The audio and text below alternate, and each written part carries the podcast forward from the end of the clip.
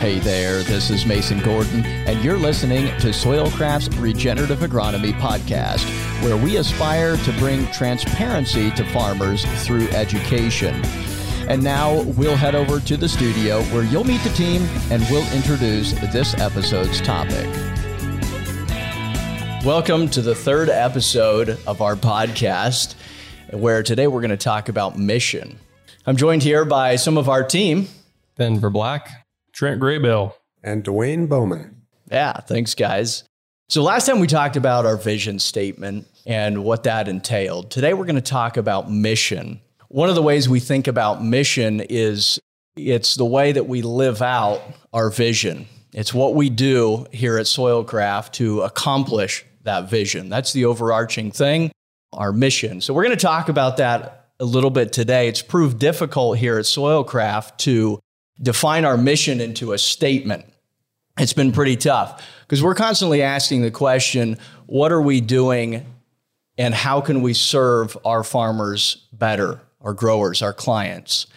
And how can we accomplish our vision better?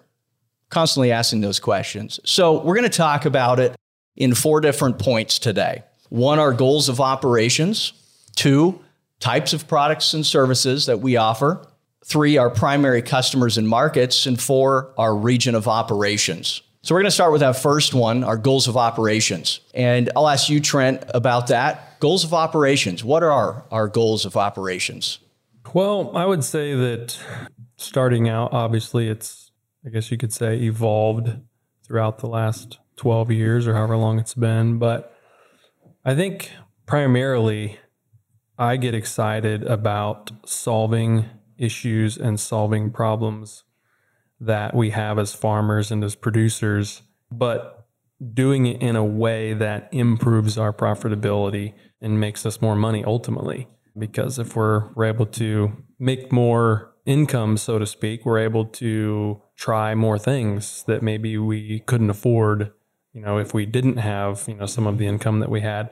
And so the goal of operations and how we improve the quality and profitability of farms and farmers. So I might add too something that I find is we're trying to improve the quality of you know the farms, right? But also the farmers. Like we want to improve the quality of life of farmers. And by that I mean agriculture draws people, draws us all in for a host of reasons, but really what's common right is that that aspect of stewardship being responsible for you know the land the, the ecosystem the environment we're in.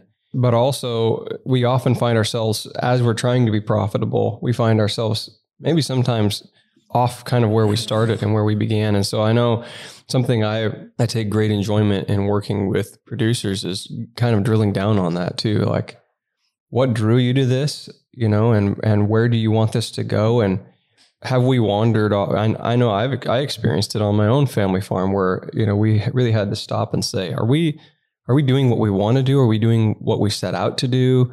Things like this, and so I think when we talk about our goal of operations, improving farms and farmers, you know, sometimes that starts with you know those questions, and then we get farther into the details of of how we accomplish that. Does that resonate with you, with you guys?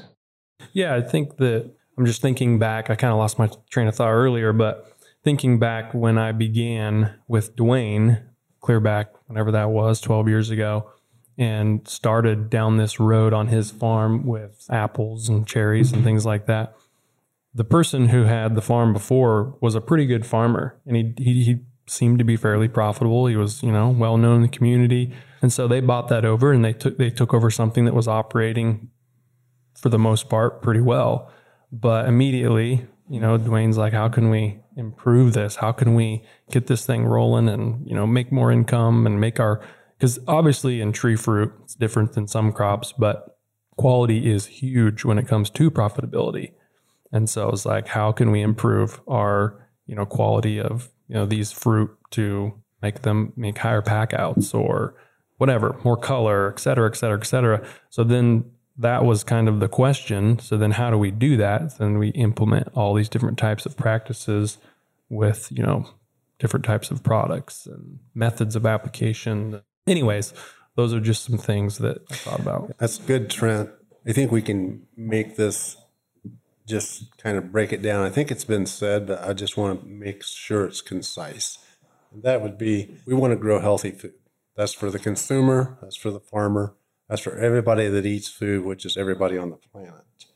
We want to improve farms. We want the soil to improve.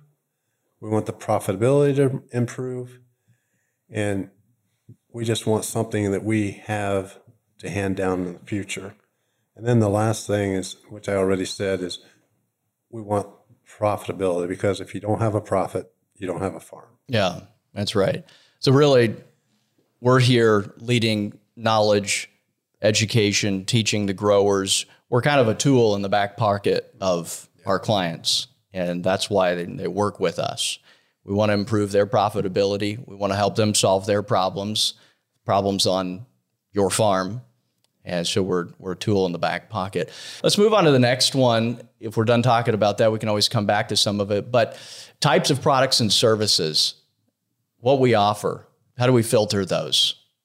Well, I would say ultimately with this idea of obviously what we believe, which I you know, I don't know if you mentioned that earlier, but I believe like many others that we can produce crops that are healthy for people, healthy for the environment, and we can mitigate the issues that we deal with specifically pest, disease, quality issues, etc., through basically nutrition management or through means that are non-toxic. And so with that in mind and that we believe that's possible to grow these crops and deal with issues without using different types of you know toxic inputs that are potentially harmful for the environment, for soil, for humans, animals, etc. So with that in mind, we begin to search for and look for things and tools that accomplish those goals.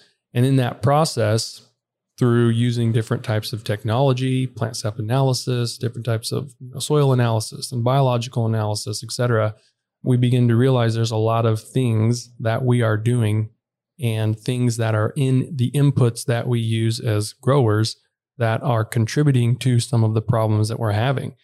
And so when we look for tools in our toolbox, so to speak, to solve these issues, a lot of them are you know, end up being products or mineral nutrition, biostimulants, microbials, biopesticides, etc. I guess what I'm looking for are products that are clean, that don't have, you know, other byproducts, things that maybe are in there but they're not on the label. So through some of these newer technologies with, you know, lab analysis and all the different things we have at our fingertips now, we can send things to the lab and see what's in them. And then we can also, when we apply it to the field, we can see how the plant responds to those products via plant sap analysis, which is why it's so amazing because we can apply something that we thought was cool and we thought was a great product. And then we can watch the plant's reaction. And many times we've seen, whoa, that was not good. We thought this input was designed to do this, and then it had this response that would actually contributed towards the maybe the disease side or to, you know pathogens or to the you know a quality issue that we're trying to fix. So that's kind of how I look at how we find and how we the types of products that we offer. Ultimately, we want to offer the highest quality, the best, the cleanest that are going to help us solve the problems that we need to solve. I really like you explaining that, Trent, that some products you can put on, and it just opened my eyes here a couple years ago when we ran all those tests. And we got the SAP analysis back.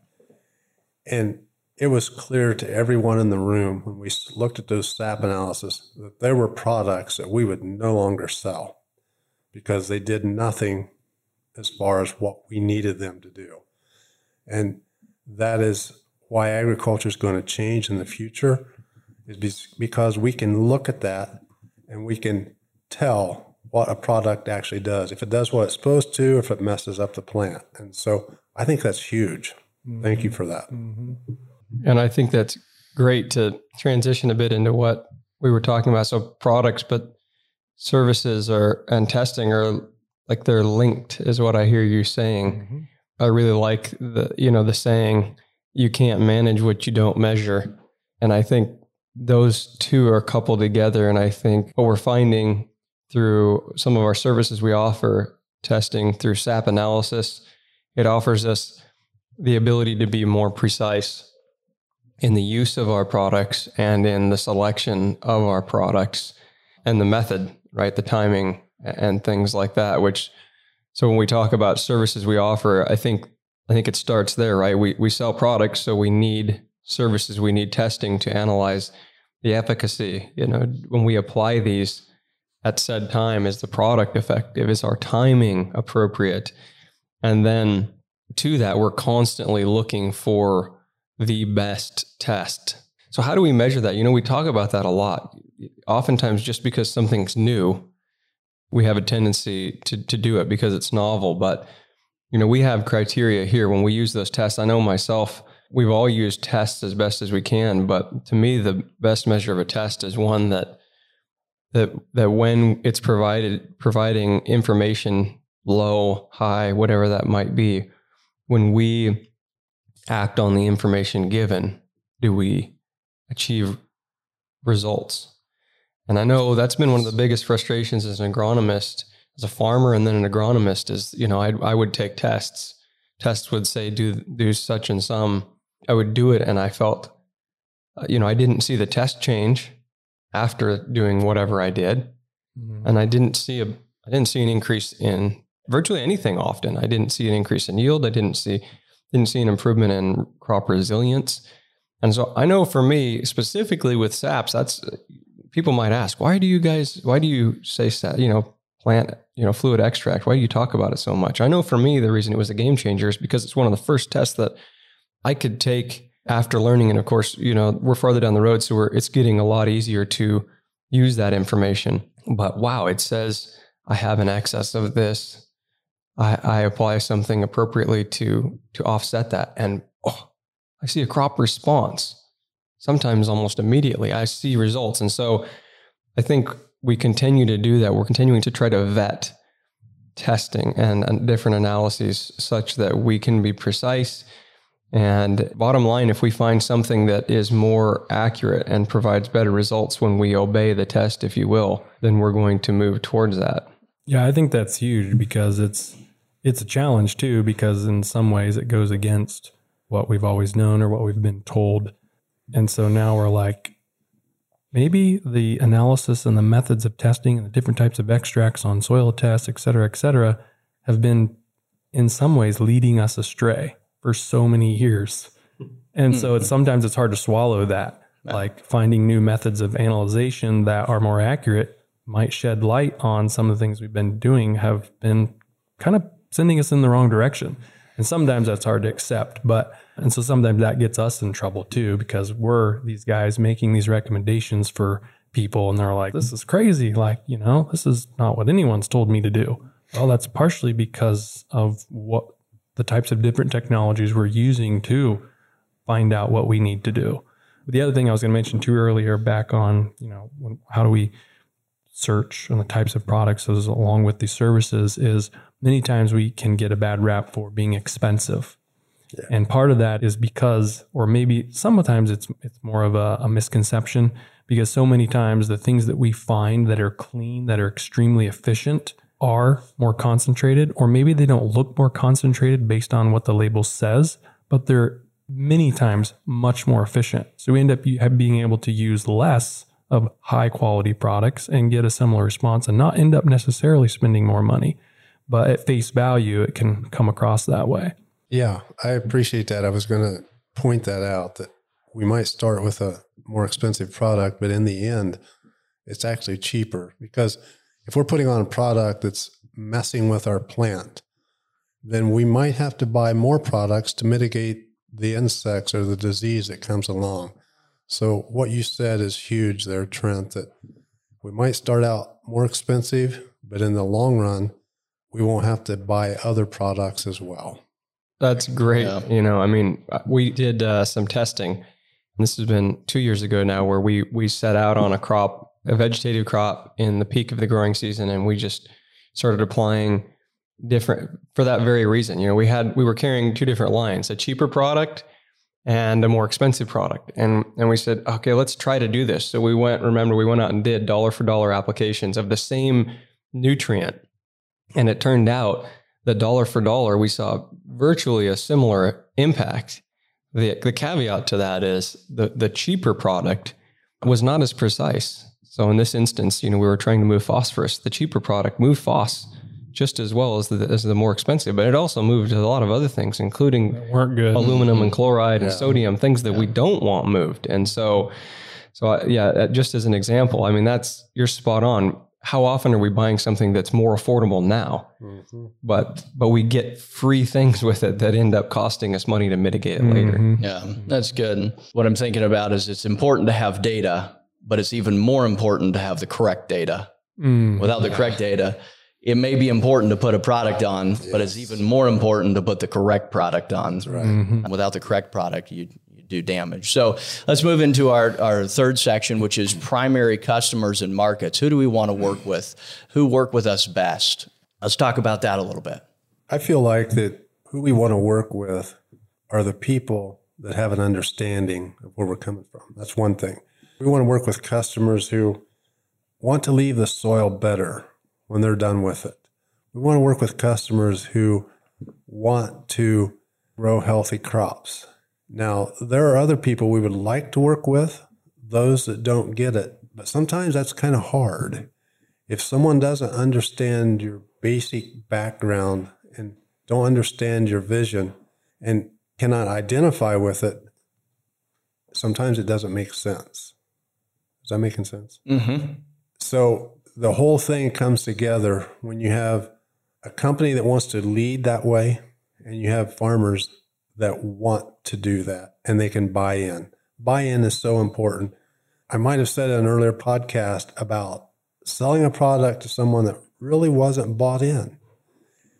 And it becomes apparent very quickly if that's the right thing or not, because that customer, I ended up going out before he even applied it. And I took the product back because he didn't understand. He didn't know what he was doing and he really didn't want to. And it's just really hard to work with that. Yeah, that's Yeah. good. I might add to circle back around to that, you know, farmers and ranchers committed to change, looking for a better way. But um, also, you know, some of it depends on what those people are looking for. I might just circle back just slightly to, to the services we offer, right? Which is going to include farmers and ranchers who are looking for somebody to help them writing nutrient prescriptions, somebody to help them with scouting. You know, maybe they're looking for help. Man, I'm I'm trying to do this. I'm committed to change and I feel great about this, but I really need help scouting. Yes, that's something something we do. You know, well, you know, I, I've been trying all these different things, but I really need help bringing, you know, maybe my results and putting it into a program that can be repeatable. And so, you know, we're looking for farmers who are Can who I- want to change, but in those ways. Can I yeah. interrupt you a minute? Do- yeah. You said something interesting, putting it into a program that's repeatable. That is important. But there are also programs out there that are very, very repeatable and don't get good results. And that's that's something that we fight against constantly. Yeah, no, that's a great point. Yeah, just because it's repeatable and and we know it. Some of that would be, okay, here's what we've been doing, identifying some things to change, and then do a trial next to it where we modify those things and compare. Definitely. Mhm. Yeah, I might mention that on this specific subject of, you know, customers, clients, markets, farmers, the people that uh, we tend to work with, or I should say that we, we like to work with, ultimately, you know, we're not going to be, uh, what's the term? Um, yeah, it's necessarily selective. You know, we're willing to work with anyone who's willing to work with us, but sometimes depending on the dynamics or or the, the maybe the vision or the belief that this, a certain person has, when you're trying to accomplish certain goals, but you have different core beliefs, different paradigms, usually those relationships tend to not last very long because it's like, hey, you know, our our vision is to make healthy soils, healthy people ultimately through how we grow food and how we grow crops and how we treat these things. And so if someone's like, hell yeah, you know, you guys seem like you're on the cutting edge and you've got cool, you know, inputs and you understand these this stuff, but I really don't care about that. All I want to do is make more money. And so when you get into sticky situations on making certain decisions of how you're going to improve these things, and I've had those experiences before where that was all the people cared about. And so we're like, well, hey, we want to try to mitigate this disease issue or this pest. And it's like, well, that's expensive. Why would we do that? Like we can just go spray a cheap insecticide, nuke the insect and move on. And ultimately, like that's not necessarily our goal. Our goal isn't just to do, you know, the cheapest and improve the yield as high as we can get to make the most ROI. Yes, we want to do that and we, that, that ends up happening, but a lot of times it's a different process, a slower process of dealing with the disease in insects from a preventative manner. And so sometimes that takes more input up front before you necessarily mm, see yeah. that result. It, it might be a, a slower progress to get there. Anyway, so I think ultimately it's people that we work with and tend to really enjoy working with us. We tend to have the same vision. We believe similar in what we want to do and how we want to grow things and how we want to solve problems. I might have something to add there, and that is people who we want to work with. People say in some ways I'm a visionary, but yet there is a vision that I maybe had that has been far exceeded with Soilcraft. And that is, I was just interested in helping the people that I could reach right around me. But you know, I got some young guys that came on board and their vision was expanded far beyond mine. And that's what's led to us having franchises. And so we do set up franchises and teach them, and then the model just continues to grow. Yeah, it's a good segue into our next section here and the last one, our fourth region of operations. What are our region of operations? I'll say we're currently working in Washington State, Central Washington, and we have a location over in Idaho as well. And you mentioned franchises. We're looking to expand into many other different regions. That's part of our vision. And the franchise model has allowed us to be able to work with some really great people and about a year and a half ago, we sat down and decided how do we expand this? How do we take our vision and this passion and teach it to other people and have other people be part of something like this? And so we franchised the company, and that's our first location is over there in Idaho. That's that's a franchise location. And so again, our vision, I'll state this as we leave here. Our vision is to be the company that leads the world in healing people by redeeming agricultural principles and practices to the way the Creator designed it. That's our vision statement. And it is big, but we're tackling it by the grace of God. Mm. So we work with, with many different people throughout the states. We're always open to new ideas. We are working together as a team. That's our desire is to build a team, a healthy and effective team. Do that through franchising, we want to do that with our customers and our clients. That's why we talked about the vision, even with those people that we work with. The vision, it's important. We don't want to be fighting vision when we don't need to be. So let's end with that. Thank you for listening. It's been another successful podcast. If you have any questions or a topic that you'd like to hear us address, please email us at podcast at soilcraft.com. Until next time, thanks again for listening.